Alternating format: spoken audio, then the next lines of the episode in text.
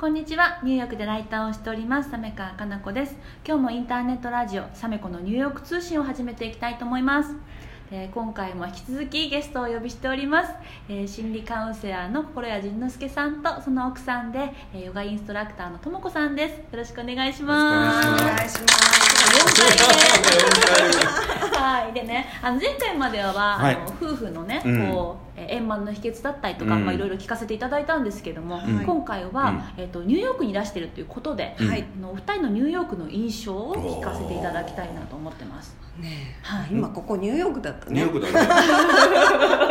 そうだね。あ今忘れかけてたね。うんなんか東京か京都かしかもこのこの1年で僕これ今日ニューヨークが3回目なのよね。そうですよね、うん。もうだってワンシーズンに1回ぐらいの勢いでいらしてますよね。そうあそうだそうだだから去年の夏に来て、うん。で去年の秋にエド・シーランだけ見に来て、うんで今回はこのね来たいっていうところ来たのよね。ね。どこ行きたい？あの誕生日にはお互いの誕生日に必ず旅行行ってて、うん。お互いの誕生日と結婚記念日には必ずうんどっか旅行行くようにしてて、でうん。今回どこ行きたいって言ったらニューヨークって言ったの、うん。えーなんでニューヨーク行きたいと思ったんですか、まあ一回も行ったことなかったっていうのと、まあうんいつか行ってみたいなっていうのと、そんなこと前から思ってたの、うん、でもこの人ね寒い星人なのよあー寒いとこ苦手な人。うん。なのに冬のニューヨークって言ったらなんかもうもう僕はね寒いの大好きやからテンション上がんないけどもう絶対来たいと思ってたんやけど、うん。この人が行くって言うたからえどうしようと思ったもんねしかもね1月のニューヨークってねものすごく寒くて。一番寒い時？そう。着いた日がマイナス10 12とか13 14とかやったよね。うんそうだからお二人はもう寒波とともにね あのい日本からいらっしゃったので。日本も今ねね雪で大変。ってうんすごいタイミングでいらっしゃったなと思って、う大丈夫ですか寒いの大丈夫ですそのなんかえっ、とぜ体験するなら一番寒い時もいいなって思ってたのでうんよかったいいはい体験できて、よく噂に聞いてたニューヨークの冬がこれかみたいな。うん。いいよね。なんか冷凍庫の中にいるみたいなね。そうそう。冷凍庫の中にいるかスキー場にいるみたいな感じですね、うんそう確かに。みたい。でもこの三僕も3回目来るぐらいやからニューヨークと,、ま、という街が大好きになった、あー嬉しいです。ねうんうん。あのーまた来たいもんね。なんかニューヨークってハマる人とそうでもない人がいるんですよ。ねあまあそりゃそうだよね、うん。うん。あとこうやっぱりこう忙しい街だし、うん。こう人もエネルギーが強い人が多いから、うん。なんかこうね。なんか私エネルギーが強い人が多いっていうイメージで来た割には、こうサメコさんみたいなこう 校舎さんとも出会えてるしなんかそんなにこう怖い人ばっかじゃないんだって。私も最初怖い人が多いのかみんななんかもうなって、ガツガツしててうん。すっごいエネルギッシュなのかなって思ってきたから、ううん。ん。うん。よかったです、実はニューヨークって私あの大阪のほおばちゃん。みたいな人多いなと思っていてそうあのなん。か例えば道に迷ってたら、はいはいこう知らない人でもうん。声かけて何か迷ってるのって優しいとか、ねあとこうあなたのね持ってるバッグ素敵うん、うん、ねとか、褒められてたもん。ねねうん。あと本当に知らない人がこう道を教えてくれたりドア開けてくれたりとか、うん。ものすごいナチュラルに優しいなっていう印象。そう。うん。そういう感じがでします。今回はジャズクラブ。うんうんに行って。ね、昨日ね。あ行ってね。昨日行うん。でそれがまたとても素敵なガイド。またねこれはうん。また話しなあかんねんけどね。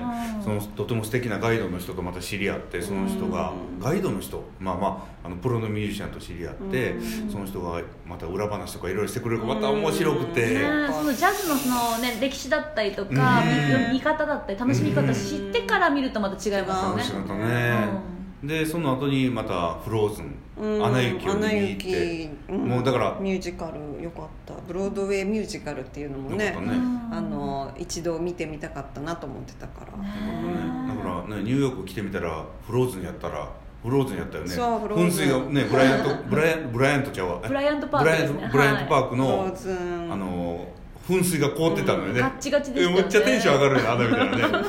でその後にリアルフローズンを見たもんね、うんすごい楽しそれも楽しかったもんね。あかったよかった、うん。ね、今ね今回3回目ってことで、はい。ニューヨークがね大好きになったってことなんですけど、うん。うんニューヨークの魅力ってどんなとこだと思いますか、えー、なんだろうこれ。なんかね、最初歩いているとこでもこう行けるのがいいなと思った。そうですよね。うん。うん。歩いていいところいっぱいあるもんね、うん。まだ行ってないとこいっぱい乗ってあるからね。ないけど地下鉄乗ったらもうちょっと遠くまで行けるんだろうけど、うん。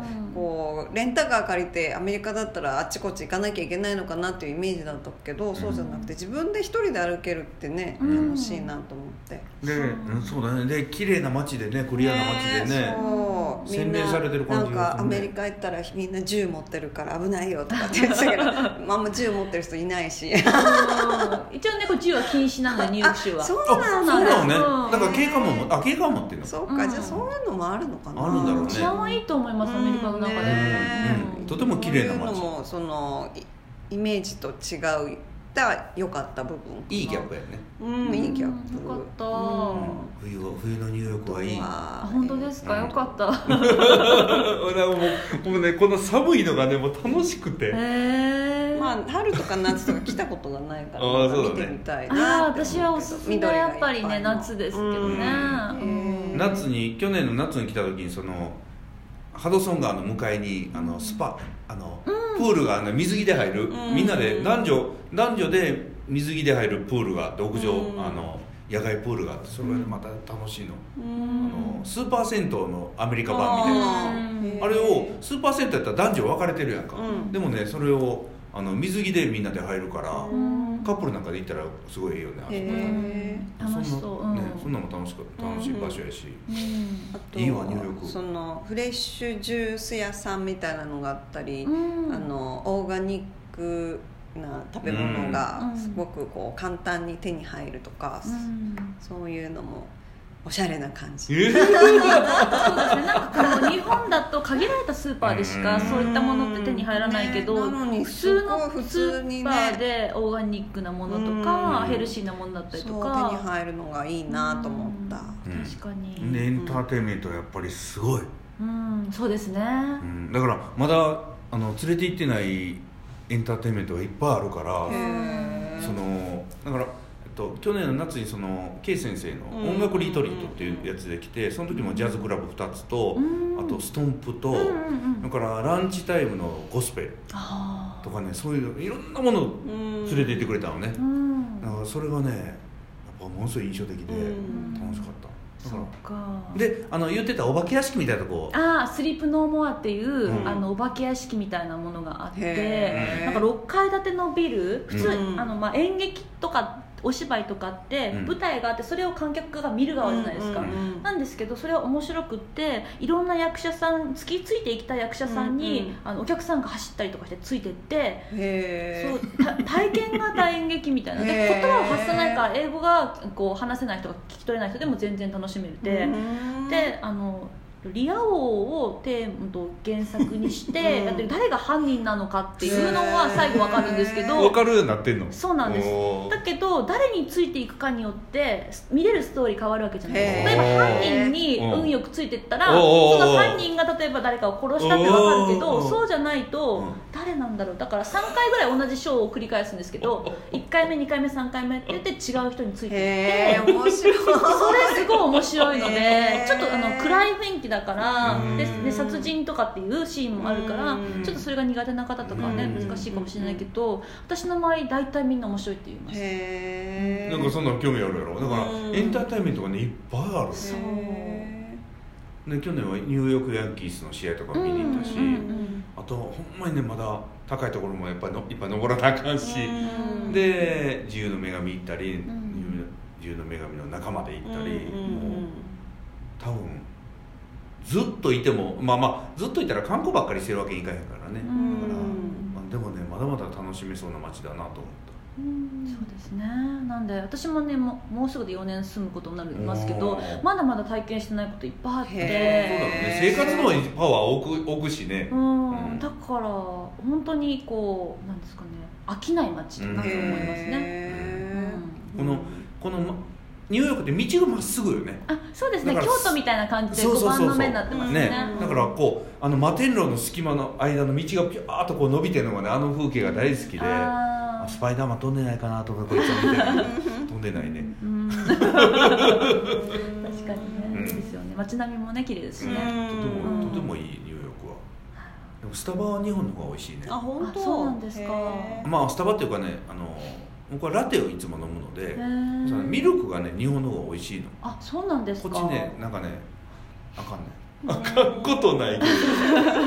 行かないもんね、まあ、いもうどこに行っても毎日スタバに行くんだけどスタバ出勤って言って、うん。ニューヨークで行かないから、うなんどうしたんだろうと思ったら好きじゃなかった。そう美味しくねちょっと味違うかもしれないですねそうそうそう。もしかしたら、うん。ミルクはねだからニューヨークニューヨークというかアメリカのミルクはね薄いの。へえローファット？ローファットなのかもしれないし、あの日本のやつが濃いの？濃いの。そうそう。だから日本濃厚。の日本のスタバのラテはラテ用に開発したミルクやから濃いの。リッチミルクや、うん。うんだから美味しいね。なるほど、はい、でねじゃあ小倉先生の方からお知らせがあるってことなんですけど。はい。はい、えーお知らせ実はいっぱいありまして、うん。言っていいですか、はい。えー2月の8日に、うん。えーちょっと変わった夢の叶え方」というちょっと変わった本を出します。うーんでそれはあのーまあ、世の中では夢を持った方がいいとか、うん。日付をつけようとか、うん。あのーそういう夢を語ろうとか目標とかっていうことなんですけど僕自身がそういう夢のない人だなのでそれを語れと言われたら苦しくなるのね。でも苦しくなってるんだけれど結果的にその夢がなかったから武道館でライブをするとか人たった一人でやるとかそういう、うんあの予想もしなかった世界に今なだから今自身今自体が本が450万部ぐらい売れてるのよね。すごい。で夢を持とうと思ってた頃は20万部という叶いそうにない夢と思ってたの。がそれをうん。はるかに超える部数になってるのでー。夢を持たない方夢を持たずに目の前の楽しいことを追っかけた方が結果として話夢が展開するうん。という話を書いてます。はい。だから夢を持つことが苦手な人向けの夢の叶え方みたいななんかそんな気楽に読んでもらえる本です。なるほど。あとね30秒弱なんで もう一つ。もう一ついく、はい。えー3月の16日にオーストラリアブリスベンで、うん。えー海外初ライブをうん。行います、うん。えー現在もまだ席は空いてますので、ぜひ、えー心やライブブリスベンで検索していただいたら出てきますので、えーオーストラリアへ GO! ということなので皆さんよろしくお願いします